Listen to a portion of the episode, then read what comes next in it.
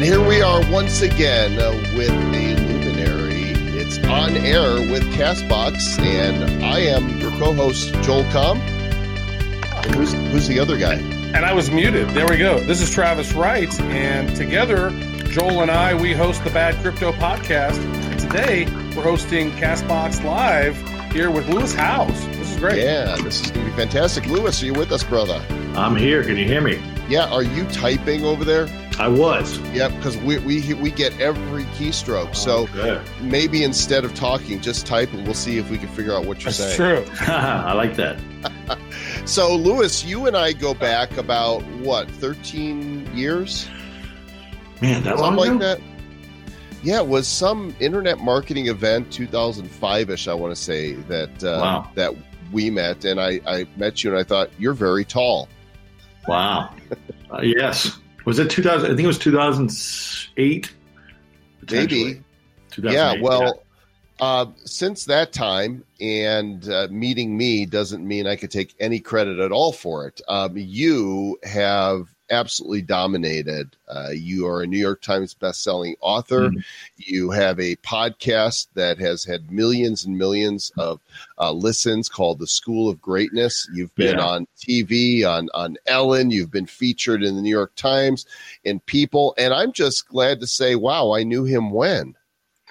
Well, you gave me my first shot. You were the one who put me on a webinar on your platform back in the day. I think it was 2009, around May, June, July, somewhere around there. So literally 10 years ago, little, little over 10 years ago to the year, you had me on a webinar, and uh, I made my first sixty two hundred dollars, and I thought I was the richest, literally the richest person in the world. And um, it, it it opened, it unlocked a new way of thinking for me. I wasn't able to see that way of thinking until that moment, and then you were the catalyst, and then I kind of became, you know, crazy obsessed with just learning about online marketing and online business and and really how to create a product and bring it to life and and add as much value to people. And uh, that's kind of what I've been trying to do through reinventing myself over the last ten years by doing that. So, oh, a lot of Well, thanks to you.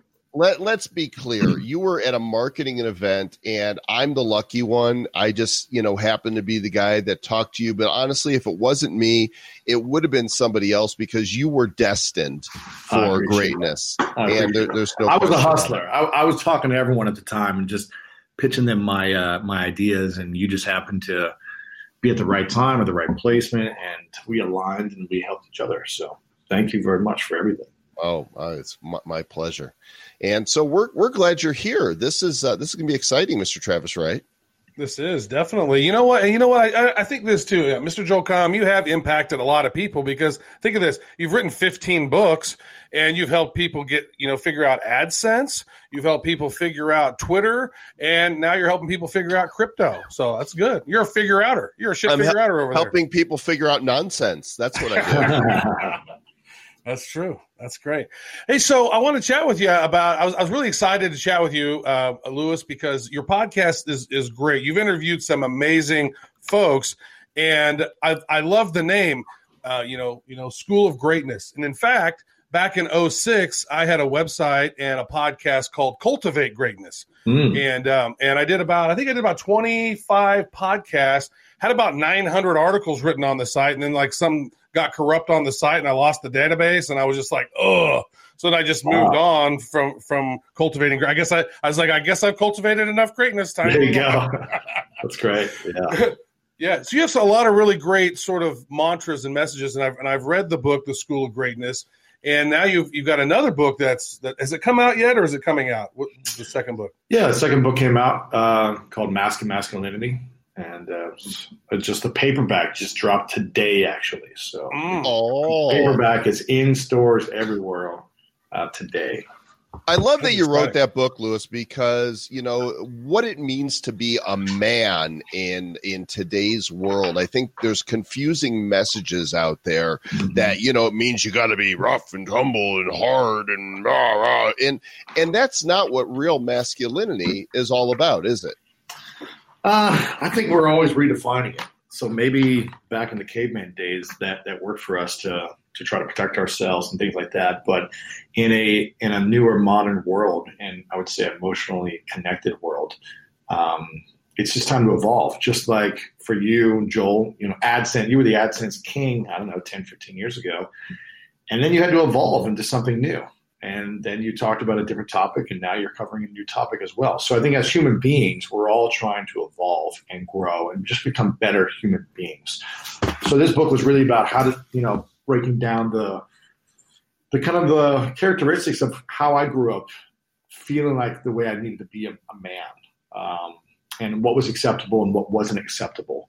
And I feel like all the things that were acceptable are no longer that way and are actually hurting us the more we play into that way of masculinity. So this is what, what that book was all about. It's kind of breaking down myself and all the ways that I'm flawed as a human being and reaching out to other men who are flawed and and figuring out the truth, the answers, the the, the skills on how to to improve and, and just become better. Period. Hmm.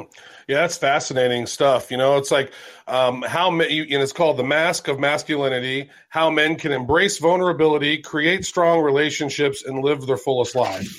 And and how has vulnerability and how has becoming more vulnerable maybe helped your relationships? I think it's everything. I think the key to success, and Joel knows this, the key to success in life is relationships. And in my opinion, the key to successful relationships is vulnerability. So if you want unsuccessful relationships, don't be vulnerable. It's just as simple as that. So for me, it's the more I can lean into it, the more I open up, the more I share um, and kind of connect with my vulnerability one on one or one to many. I feel like the more, I guess, quote unquote, success there is. Mm, well, you have kind of led by example. You know, it's one thing to say, okay, guys, be vulnerable, and it's another to write a book and say be vulnerable, mm-hmm. but you have demonstrated vulnerability because you've told your backstory, even to the point of sharing how, as a child, you were sexually abused. Yeah. So, you know, not to spend too much time there in the trenches, but maybe let's revisit your life before and um, you know having a learning disability and all that sure. and, and what you thought you know the world was like yeah. previous. Well, let me be very clear. I, you know, I'm a I'm a white male. I grew up in America, so right there, I have a lot of privilege and a lot of opportunities that most people in the world didn't have, just because of how I was born and the color of my skin. If I'm just being honest, so there's lots of privileges that I was born with and have had my entire life, and a lot of things I didn't have to deal with or face like a lot of my friends or peers have had to experience. So right there, I've had lots of advantages in that place. That being said, we all face different traumas, whether it be deep, um, big traumas or just little traumas over and over again, where our parents told us we weren't good enough or they didn't love us the right way. We we face different things. My traumas just happened to be that I was sexually abused when I was five. You know, I my brother went to prison when I was eight for four and a half years. So every weekend we'd drive two and a half hours in Ohio to a, a prison, and I would sit there for about four or five hours and be around convicts, murderers, rapists for a half day on a Saturday uh, for four years until I was 12 years old. Uh, like you said, I just I just really struggled in school. Uh, it was hard for me to read and write. It was hard for me to remember anything and I was in those special needs classes um, up until really the end of college to kind of get me through. It took me seven years to finish college. I almost flunked out of every grade, so I just was kind of made fun of and picked on all the time in that sense. Again, I had other privileges, uh, you know, I had other things going for me, but I had this other trauma. My parents were constantly screaming and fighting. So I didn't feel I left home when I was 13 to a private boarding school. Just had a lot of different kind of things build up that made it challenging for me in my own way. And again, other people had their own challenges, some uh, more challenges, some less challenges, but we all face our own types of trauma that we personally need to overcome. And these were some of mine. Yeah, I have to say that's that's that's profound stuff. And, and one of the things that that it's clear about you is that you decided to be a victor in your life. Many people can decide to be a victim and blame other other mm-hmm. people, but you took responsibility and said, "Look, I know I have this trauma. Everyone has some trauma." And you've said this before. You've said everyone faces adversity on the path to greatness. Now, maybe a follow up on that is I think that a lot of the next generation of, of people growing up, they've been coddled a lot. They have these participation trophies and they're not allowed to face this adversity. So then when they get older and they get this inevitable adversity, they don't know how to deal with it. So maybe what advice would you give for someone who's listening that has has some adversity but then just realize maybe that safe space is not what you need you need to face that mm-hmm. adversity head on right now how do people navigate that yeah i mean for a long part of my life i think i was a victim first off i think i was i was a i was taking responsibility and taking action in certain areas of my life but the things that were hard for me to overcome I was a victim to them. I would react and respond in negative ways as opposed to positive ways. I would blame other people as opposed to take responsibility. Uh, it was like the things that I could control, the things that I was good at, I was taking responsibility for, like my sports. The things I wasn't in control of, I would blame and be a victim. And it wasn't until I kind of first became aware of that. So I think awareness was the first key for me. So I think anyone who hasn't overcome their adversity, first be aware of it what are you taking responsibility for? What are you lacking in responsibility? And the second thing would be for, for me, I just started finding people who have been through similar adversities um, who'd already been there and done that. And I started looking up to them and asking them questions and seeking out mentorship and wisdom from much smarter people than me on some action steps that I could take. And um, and that's what I did. It's first the awareness, finding some great mentors who've kind of guided me, whether it be coaches in sports or mentors in school who are, co- who are coach- coaching me and guiding me. And now in business and relationship life, um, just constantly looking for those people to learn from. And if you can't find those mentors one on one, then there's there's great free resources, obviously, in, in, in Castbox and then podcasts online and YouTube and things like that. Mm. I'm curious, who are your heroes, Lewis? I mean, my brother and my dad uh, were my heroes growing up, still are my heroes that I really look up to and um, I'm inspired by. But I think um, this is going to sound cheesy and, and kind of corny, but I think my future self is is the hero that I'm trying to constantly become. And again, it sounds kind of just cheesy me saying it, but I'm always thinking about um, I do a visualization and meditation practice where I see the greatest version of myself walking up to me in my mind. I see, you know, me, the best version of me, walking up to my current self. And I'm looking at that person. And I'm asking myself, like, what are the things I need to, Like, man, I'm so far away from that. How do I get closer? What can I, what action can I take? What habit can I change? What you know, foods can I eat differently? What, um, you know, language can I say to myself? What skills do I need to gain? How much more humility do I need to find in order to get there? So I think about that a lot. There are people that I'm that are, you know, role models to me that I can see in the world. Someone like The Rock is someone that I believe is living his authentic truth and he's inspiring hundreds of millions of people and he's doing what he loves he's kind of a role model that I look at. I'm not saying, uh, you know, I, I, agree with everything that every person does or says, but I, I, I love that model of who he's become and become unapologetically himself in the way he lives his life.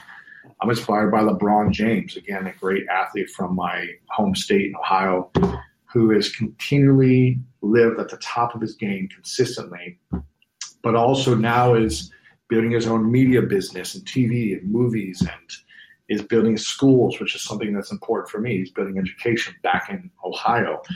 And, you know, I'm constantly giving back to my hometown in, in Columbus and bringing an event there every year. So I'm, I'm seeing what these leaders are doing and I'm trying to learn and replicate in my own way um, to just become closer to the best version of myself. And that's what I look for. Yeah, that's great. That's great stuff. And just so everyone knows here, I, I hear Castbox, you guys are going to be able to call in and ask some questions here. So if you want to be thinking about the question you want to ask, also there's a little feature down at the bottom where you can gift uh, you can gift uh, you can give some pluses or hearts to Lewis and and anybody else in the group here. So make sure you guys uh, check out those options right there. Uh, let me ask you this, Lewis: How often are, do you do that that meditation? Because that's that seems like a very good practice that that people could utilize in their life. Are you doing this daily, or is it every well, once in a while, or is it well, part of your morning routine? Well, the best version of myself would do it daily, but I'm I'm never my mm. best version. So unfortunately, I don't do it daily. But there are times I do it daily, and that's the ultimate goal. And uh, sometimes I allow my myself to to be overwhelmed and and booked up, and I don't schedule it in. But I typically try to do it first thing in the morning. Yeah, no, that's great. It's, it's sort of rem- reminiscent of like what David Goggins would say about his best self. Is like, yeah. if I'm not out there busting my ass and being the best mofo that I can be, and I go and meet God, and God's like, look at what you could have done, but you didn't do any of that. Yeah, exactly. Like, that's powerful. Have you have you had a chance to meet him yet? Yeah, I had him on the show um, know, six months ago. He was really inspiring. Yeah.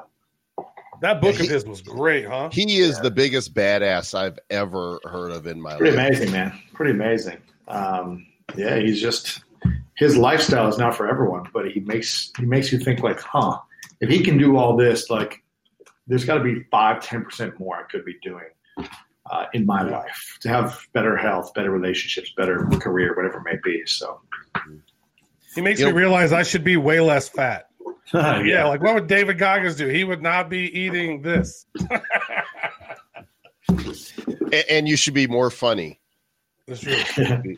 more more funny. So what a lot of people don't know about you, Lewis, is that you uh, you're an accomplished athlete, right? You know, you you played uh, football as a pro. Yep. You, uh, you you played on the USA Men's National Handball Team. Yep. Like before there was ever marketing, you were playing the sports balls.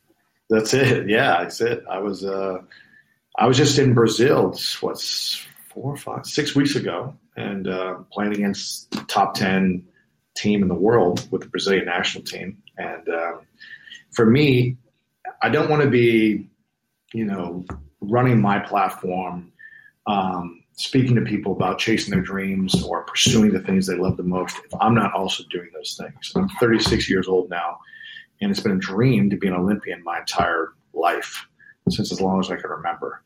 And I'm currently on the USA men's national handball team and if the Olympics were in the USA, we would be an automatic qualifier, and I'd be an Olympian. Hmm. But but the Olympics aren't coming until 2028, I believe it is, to, hmm. to LA. You know, I'll be whatever it is then, 40, 44 years old, 45 or something. And um, so, unfortunately, we haven't had the Olympics in the last 10 years since I've been playing this sport in the USA. And there's only one country from North and South America that can qualify to the Olympics in the sport of handball and it's a very competitive um, sport down in South America. So we just haven't qualified since 1996. So that's something I'm doing, and um, I take it year by year just because it's harder every year. I get a little bit older, and I'm one of the oldest guys on the team now. But it's, uh, something I'm passionate about. And I used to play arena football back in the day, and I was a two-sport All-American in college. And sports has been the foundation of a lot of the principles that I've learned, who've helped that's helped me in every area of my life. I think I think people that didn't have sports or some type of structured uh, musical instrument or theater or something where they had structure in their life outside of school. Um, I learned so much about goal setting in sports. I learned so much about mindset. I learned so much about overcoming adversity every single day. I learned so much about consistency, practicing the same thing every day. These simple habits, I think, have just carried over in other in other parts of my life, and that's that's what's helped me achieve what I have. Without sports, I don't think I'd be here.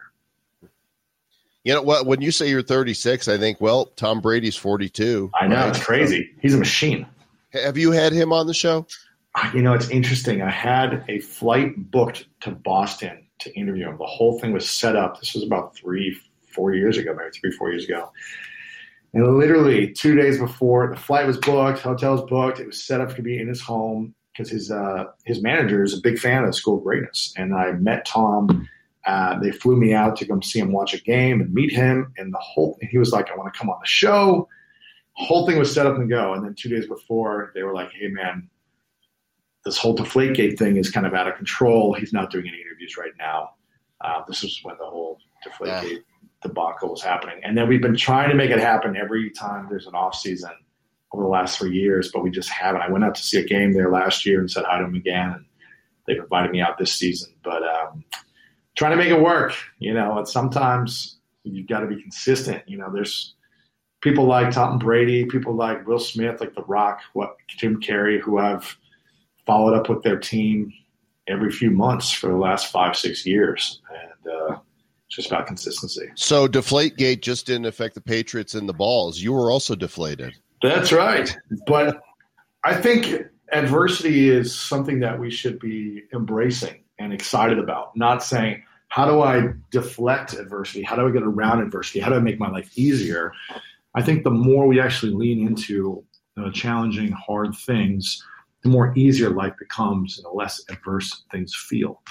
And I think a lot of people are just trying to do it, do things the easiest way possible. And I'm not saying you should be seeking out the hardest, most exhausting way to do things, but um, usually the ones that rise to the top of their industry or their game or their sport or whatever it may be or business don't get there just through things happening so easily all the time. They get there because most people are unwilling to go through the adversity that they had to go through. That's great. Well, I got I got good news for you. Tom Brady will eventually retire, and then he'll have more free time. There you go. Eventually. eventually. I think eventually that will probably happen. Uh, you know, there is a question I saw pop through pop through on the text. Did you see that, Mr. Joel? I did. I just uh, what I want to do is tell people that if you want to call in and uh, ask a question of Lewis directly, then you can go ahead and do that. Just tap the uh, the phone and dial in on the app. I'll see those come in, and you know if if it's like previous weeks and we have a long line, uh, just be patient. But you can also type your question. And Amberly asked, I wonder if Lewis has ever been starstruck by a celebrity, because I'm sure all of us have. Let me think. I'm sure I have, uh, probably a handful of times. There's been people that have come on the podcast and I've been like, there's an energy and a presence about them. I think we we can easily build up the perception about someone, and then when we see them, we've built this story in our mind about how inspiring or powerful or how much they've influenced your life that you can feel this sense of like excitement or overwhelm. And I remember the first time meeting Tony Robbins, uh, I kind of had a little bit of that feeling. I was like, wow, this is like, there's a presence, there's an energy, there's a, a power here that is different than just, you know, most human beings that I meet. So the first time I met him, there was definitely that presence and that energy. Kobe Bryant had that same thing. Um, you know, there's there's a lot of people. Brene Brown had that a little bit as well when I met with her. Even though she's not this like kind of big celebrity, she kind of she is in the, the space that I'm in, and she was really powerful. So, but I'm not really too starstruck. Let's say I'm just more like excited and inspired, and and just excited to dive in and talk to them and hear their story. That's that's where I'm at now. That's great. Uh, let me ask you this: I want to see, like, wh- like, why do you choose to do the interviews in person? Because I noticed you did. Have you always done that? And how did that start? Because it seems to me to be expensive to go. Oh, I flew to Boston and got the hotel yeah. rooms, and then I interviewed Tom Brady. Like, like that's expensive. Like, how, how does podcasters? How do how do podcasters start like doing well, something like this? I think the first year I was doing some Skype, and then I think it was either year two or year three I just made the decision that I'm going to go all in on video, and they have to be all in person. Uh, this was kind of the time where I was like, more people were coming out with podcasts, and I was just like, if I want to be in the top 100 and stay in the top 100 in the world, what do I need to do to differentiate myself? Anyone can call on Skype. Anyone can call in over the phone, and I could get so many more interviews that I, you know, some, some massive names that I could have had from a 15 minute call in. But I was just like, that's not going to differentiate me. That's not. That's that's the easy way out. The hard thing, which most people aren't able to do, is get people to spend an hour of their time in person with you, and that's where the magic lies when you connect with someone in person. From my personal experience, and that's where you can get the video quality at the higher level and that's where you can create more viral videos that can be uh, spread and sent out to the world and you just have more options with that. So it's not that um, listen, if Obama was like, "Hey, I'm only going to do 15 minutes on the phone one day," you know, maybe I would take it and just say, "Okay, cool." But I'd rather just say, "Let me fly to you and see you for those 15 minutes, and I'll have everything set up, ready to go, and just turn on the lights and camera, and we'll go." If they're going to give me that time, I'm willing to to make the effort to go somewhere. If someone is so you know untouchable to get them on, I'll do whatever it takes. So there's some people who at a certain level that don't do interviews, that don't do podcasts. If they came on the show, they're going to take my show to another level. It's going to help me reach a new audience. It's going to inspire more people that are currently listening. Mm. So I'm willing to put in that work. But also living in LA, luckily, a lot of people come here, a lot of people live here. And so there's an opportunity that I have here. Yeah. Did you specifically move to LA for that purpose? I originally moved to LA seven years ago for a girl that I fell for, and uh-huh. then it, and then it didn't work out really quickly. And I was kind of like, I guess I'll just stay here and be famous. Well, I was, I guess. well, I was kind of, resent, I was, I was resentful at first. I was like, oh, I told myself I would never move for a girl, and this girl did this and that, blah blah blah. And I was kind of resentful. And I, I was living in New York City at the time, and I really loved New York City. And so I was like, should I move back to New York? I felt like I was taking over, like everything was blowing up for me there. Um, but I was like, you know what? There's there's a reason why I'm here. Let's let's do it for a year, see how it feels. And one of those days where I was being a victim and pissed off and resentful of the girlfriend that I dated and resentful for moving, I was stuck in LA traffic and I was even more pissed off in traffic. And I was just like, man, I can't believe so many people sit in this for hours every day to go like three miles. Hmm, right. And I go, there's got to be a way to bring people inspiration and, and, and tools and lessons while they're stuck in traffic in LA or New York City or wherever. Because I'd only known walking or taking the subway before. Mm-hmm. I was like, there's mm-hmm. got to be a way to reach people. There's probably millions of people stuck in traffic every day uh, what if I could bring them wisdom from all these people that I've been meeting over the last five years, helping me from sports to business to authors to billionaires to tech leaders? Like, what if I could just bring them the conversations that I'm already having? I'm just not recording them yet. I was that's where the idea came from. Stuck in traffic, and I was like, if people are stuck in traffic, they're probably stuck in their life. Like I feel right now, I need some help. Yeah. And why don't I go on the journey asking the questions for me, and but share it with other people and create a win-win-win. Yeah, you should thank that girl. Ah, heck yeah, I'm grateful for it. I'm grateful, grateful for, for that. I'm grateful yeah, for is, it all. I'm grateful for all of this. Beautiful.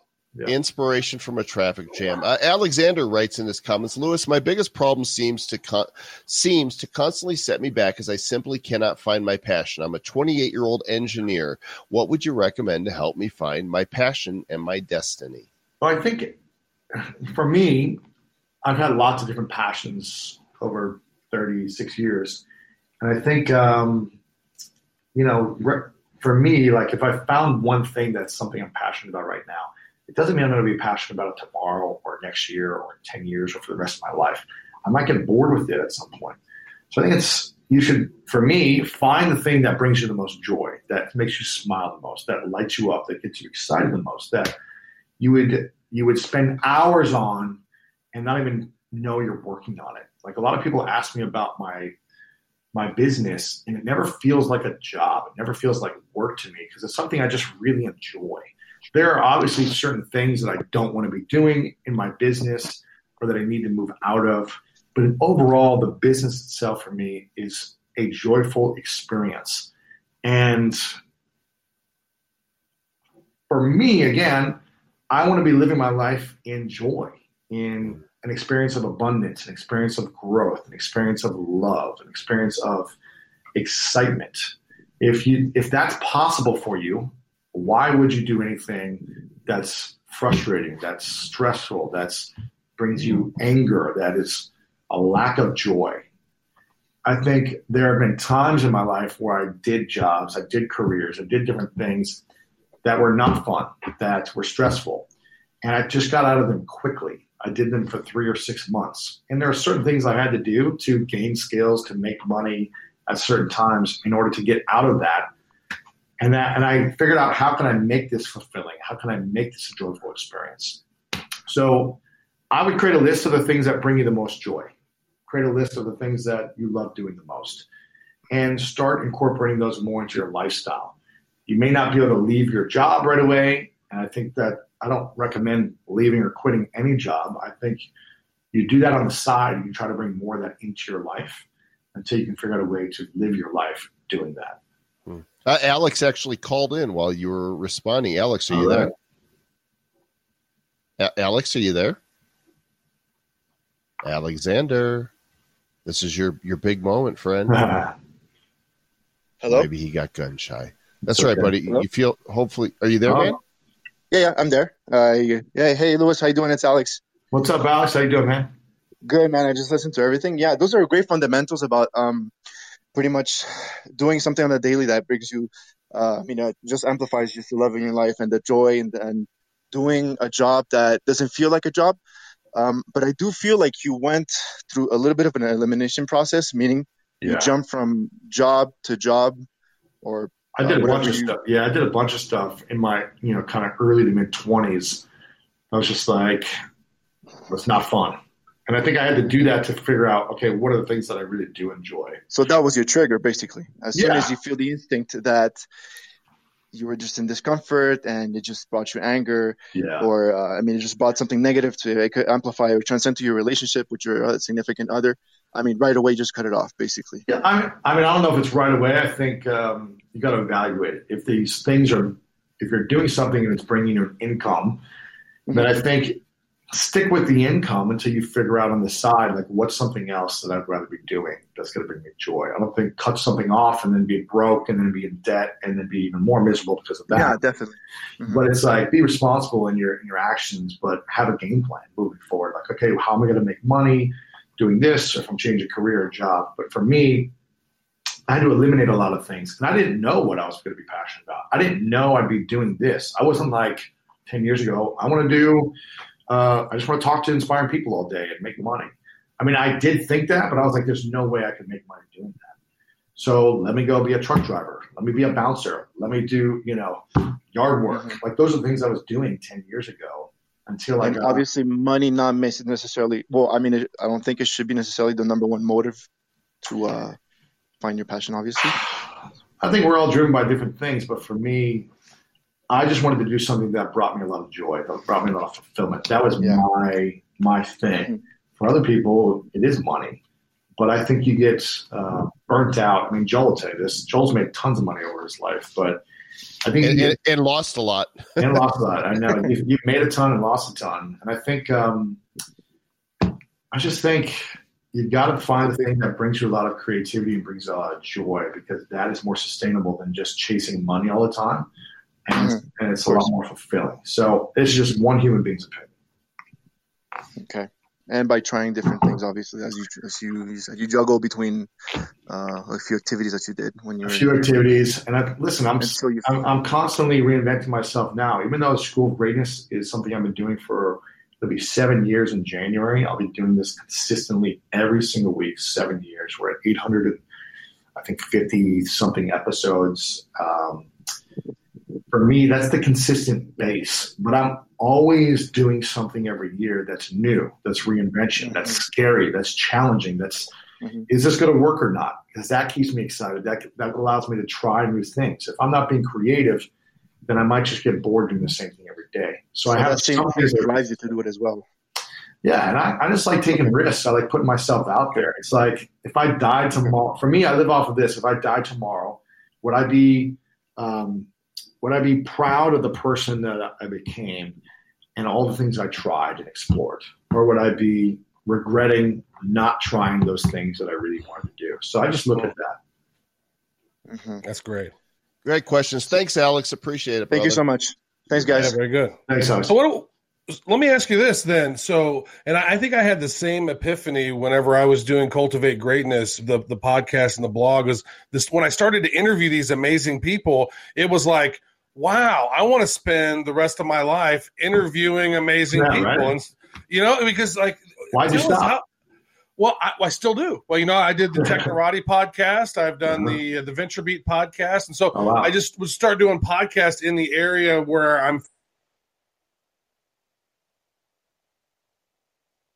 of you know you, you're talking to billionaires you're talking to you know amazing artists and athletes all these different types of people what are some of the maybe two to three episodes like if if you if, if somebody came to you and like dude I only have three hours left. What what should I listen to that, to help me through this through this through this problem? Huh. Like, who are some of the best interviews with the most profound nuggets in it? I mean, there's so many amazing ones, but I would say, uh, you know, Tony Robbins. I've had him on three times. All three of those are powerful, as as you know from reading his books and mm-hmm. going through his work. Kobe Bryant is one of the greatest athletes of all time. I think he shared some really insightful things on mindset and habits and life principles. Someone like a Brene Brown or Mel Robbins or a Maria Shriver um, or Sara Blakely on the female side of things, they're just all inspiring leaders. Um, you know, the the more spiritual mindset stuff would be Dr. Joe Dispenza. Oh, he's great. He's amazing. I love him. Someone like uh, Proctor, um, those individuals. I have a lot of different therapists on because I feel like I just had such a messed up uh, emotional life my entire life that I'm always bringing these people on because I want to learn how to heal myself, how to overcome trauma, how to overcome, you know, being a victim from my past, how to overcome mm.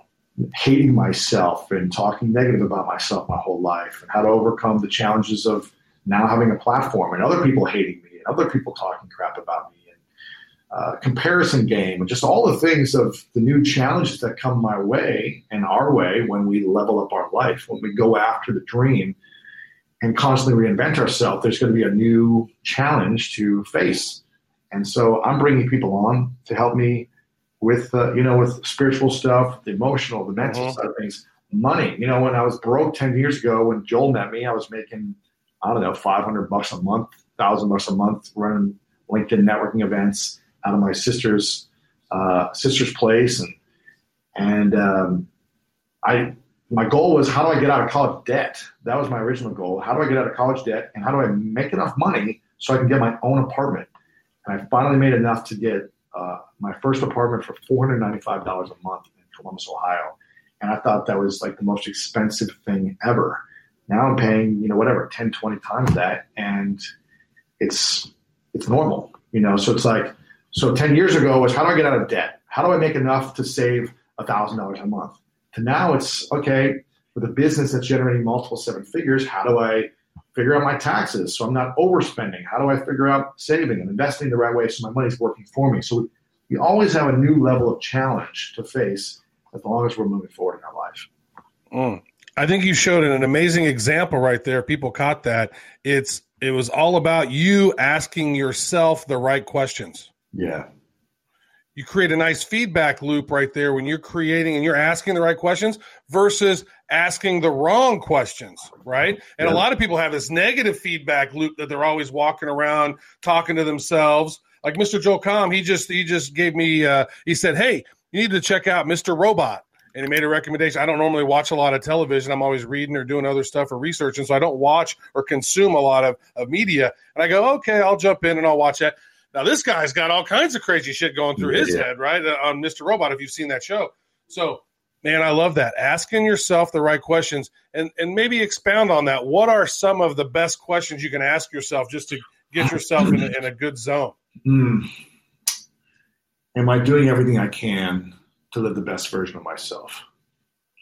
I would also ask yourself, what's missing in my life that would take me to another level of joy, happiness, and fulfillment? Uh, another question would be, what have I done for someone else lately to help them and their goals, their dreams, their life? Another one I would say is, have I been listening to people and truly looking at them and hearing them, or am I always just trying to say something interesting? Um, another one I would say is have I healed everything from my past, or is there still things that I'm holding on to? People I haven't forgiven, people that uh, I'm still angry with. Am I have I have I healed from everything in my past? If not, what do I need to dive into to heal? Those are some of the things I would ask. Those are good questions. I mean, you really put yourself up against the wall when you're you're that blunt with yourself, and I think that takes a lot of courage. Yeah. You know, we don't we don't always have the uh, the courage to ask those questions. Uh, Harry wants to know: Have you always been entrepreneurially minded, or do you think being a successful entrepreneur comes from having a powerful self drive and relentless determination to succeed?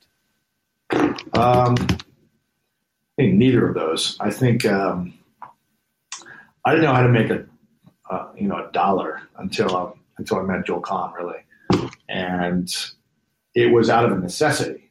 You know, my father. Uh, another kind of trauma or experience that I went through is my father got in a, uh, a bad car accident when I was 21 or 22 years old. Um, it was actually like the gosh, I can't remember. It was yes, so it's 16 year anniversary. 16 or 15? It was 16 or 15 year anniversary last week when he got his car accident. He was in a coma for three months, and he was always the person I relied on for for mentorship, for just wisdom, and he also was really talented in business. And he said, you know, when you're done living your dream and playing football and doing what you want to do, you come work with me and you can kind of take over the family business one day if you want it. So I always had this reliance on him where he would kind of fund my dream. As long as I trained for my dream in the, in the summers, he would pay for me. He would pay for training, he'd pay for food, all that stuff.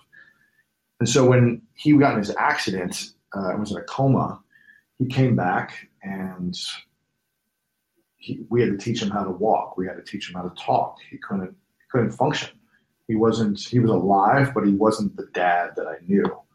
And he had to sell his business, like everything had to, to go just to fund the medical bills. So not only did um, you know my I guess backup plan of having someone financially support my dreams go away, my father's mentorship and love and support went away. And now I had me and my siblings have, you know, were had the responsibility to take care of him. So it was just this dynamic that shifted when I was in my early 20s. And obviously, a lot of people never had their father. A lot of people lost their father at earlier ages, things like that. So I'm not saying like I have it so bad or worse than other people. This was just my own personal traumatic experience that I've, you know, had to to learn how to overcome over the last 15 years. And um, so it was more of a necessity. Like I didn't have anywhere to go. I didn't have my dad to kind of back me financially or to work at his place. I didn't have a college degree yet because I left early to go play professional football. This was in 2008 when the economy kind of uh, tanked. 2007, 2008 when the economy tanked and people weren't hiring people with, you know, master's degrees, let alone college dropouts um, who had no skills. I didn't really have any skills in general. And so this was out of a necessity. I would say maybe the desire to be successful was there at some point, but it was more of how do I survive? You know, I was living on my sister's couch for a year and a half, and she said, You got to go. You've been here for too long for free. I was eating her food for free. I was living for free. And she said, It's either got to pay rent or you got to go. So at that point, I begged my brother to let me stay at his house for free. His wife said, You got to pay 250 a month that gave me the jump start to say, okay, what do I need to do to generate 300 bucks a month so I can pay rent and have enough for ramen noodles for the month? And it just continued from there. It was out of necessity that I became resourceful, that I became creative, that I became hungry to grow. If I didn't have that necessity, I don't know if I would be where I'm at. If my dad didn't go through his accident and he was always kind of like, giving me like a few hundred bucks here and there and letting me stay at his home and for free and never really needing to push me.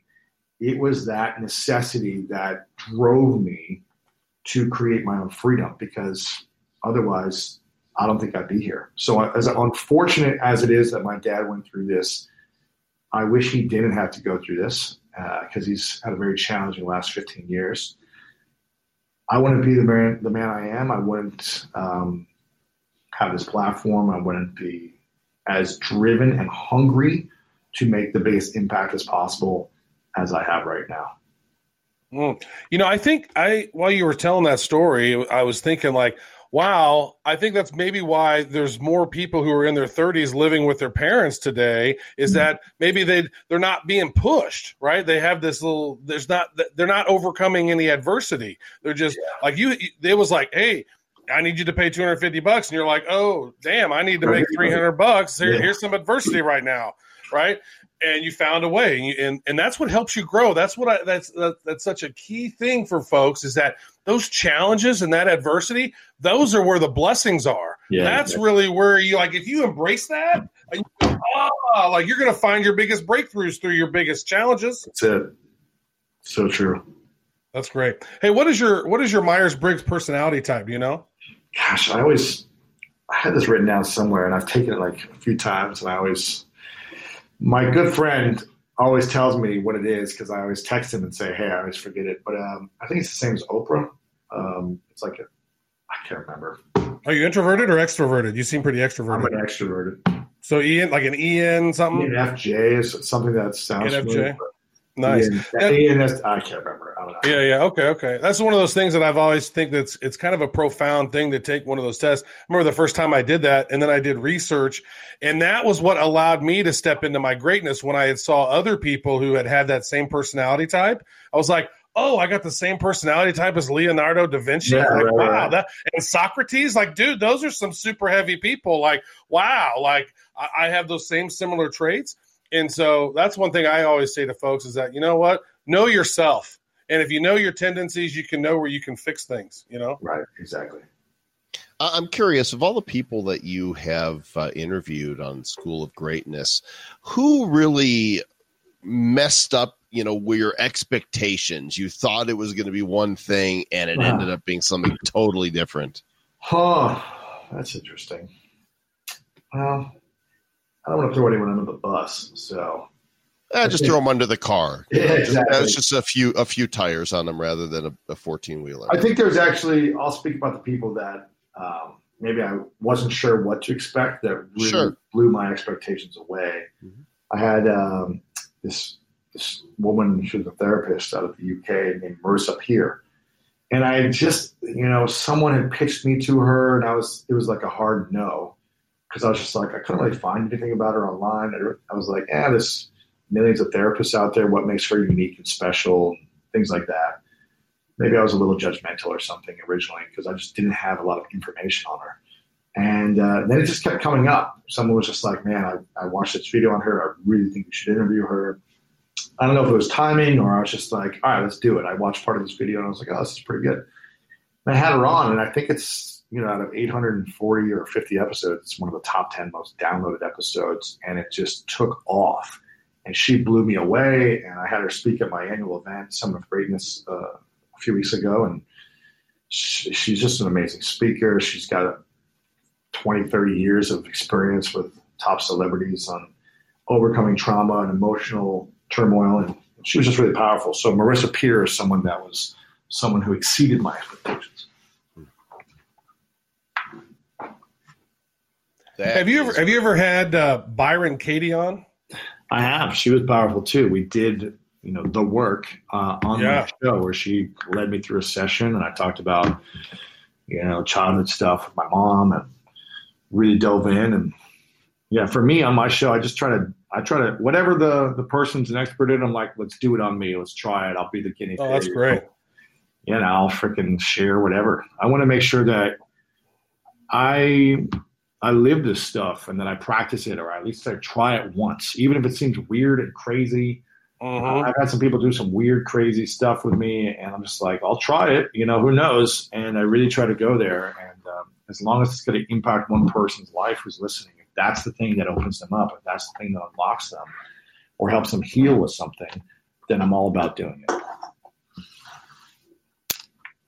Yeah, that's great. By- Byron Katie has got that that four questions because a lot of times we make these assumptions and then we get mad about the assumption and then it's like we don't even know if it's true or not. Like we, we don't know absolutely that it's true and how are we able to react when we don't know that that's really the thing? And you know, it's like that just allowed me uh, going through that process. Like, wow, that was just. Do you remember the four questions? Yeah, I got them right here. It says the first question is: Is it true? The second question is, can you absolutely know that it's true? right. And then, and then third one is, how do you react, or what happens when you believe that thought? Yeah. And hmm. then, who would you be without that thought? So powerful, right? Yeah, yeah, and then turning it around, like, who would you be without it? Like, oh, well, then I'm not angry and pissed off at the world. So then, really, it's your own mind that's making you pissed Yeah. off, not the situation. And that's where you're the victim again instead of the victor. Yeah, exactly. My mind is pissing me off. Ah, man. Ah, er. Well, Lewis, we really appreciate your time with us today, and I, I'm giving people one more chance if they want to call in or ask a question. But uh, before they do, I'm wondering what's next. You know, you, it, you've you've already accomplished so much, and you want to push yourself to more. So, what's is there a big dream? You know, Gary wants to own the New York Jets, right? Gary V. Yeah. So, is there a big dream for you? You know, there's always big dreams, but I think over the last year and a half, two years, I've been every time someone asks me that, I really try to bring it back to what's now because I can have big dreams and I can think 10, 20, 30 years out and I can be pursuing those things like I am. But I think so many of us, at least in America and I think around the world as well, are so past focused and future focused that we're not enough in the now. What's the thing that I'm doing now that's really exciting? What's the thing that I can dive deeper in? How can I be more present? And I think um, I'm, my goal is to continue to be deeper and more present now in the things I'm excited about. And that's my show, School of Greatness. That's the book I'm working on right now, which is all about eliminating self doubt, because I think self doubt is the killer of all dreams. Um, so I'm working on those things right now. I doubt that. No. exactly. but I think uh, you know I have I have long term you know I, you know I want to be an Olympian. It's something I've been excited about in the future. But it's like it's a maybe in a decade I'll when it's here in the USA, it's like I'll come to that to see if it's still a dream of mine then. But right now it's how do I be the best person um, to myself every day because I think we I think we I think a lot of people say a lot of negative things to ourselves um, whether it be out loud or or just privately in our own minds. And the more I can focus on being a good person to myself, the more I can be a good person to a lot of people and make better decisions as opposed to, you know, poor decisions. So that's the goal. How do I continue to be the best version of myself?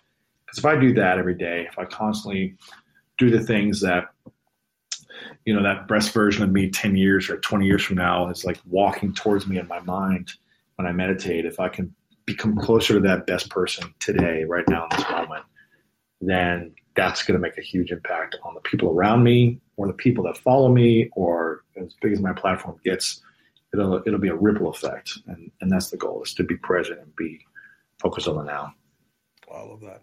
Boom. Mic drop. I think That's a I think that's a great place to uh, to say paragraph and uh, in end of story because uh, Mm. that's just it's so transparent, it's so real, and I think that's why you've had so much success, uh, Lewis, is because you just you're just the real deal, and we Thanks, need more of that in this world, right? thanks brother. I appreciate you. Appreciate you both Uh, you guys can uh, check out Lewis's stuff, lewishowes.com. Really easy to go there. Check it out. Of course, his uh, his books, The School of Greatness and The Mask of Masculinity, and another book on the way, found on Amazon, Yeah. Barnes & Noble, and all the places that books are found. And the And his other podcast, yeah, the School of Greatness podcast, but the School of Greatness Hall of Fame podcast, which is like what the those are the t- the, the cream of the crop. Is that right?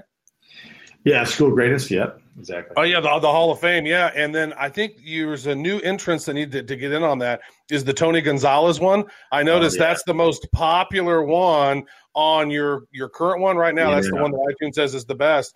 And I want to just ask one final question. So greatness, what do you think about Patrick Mahomes?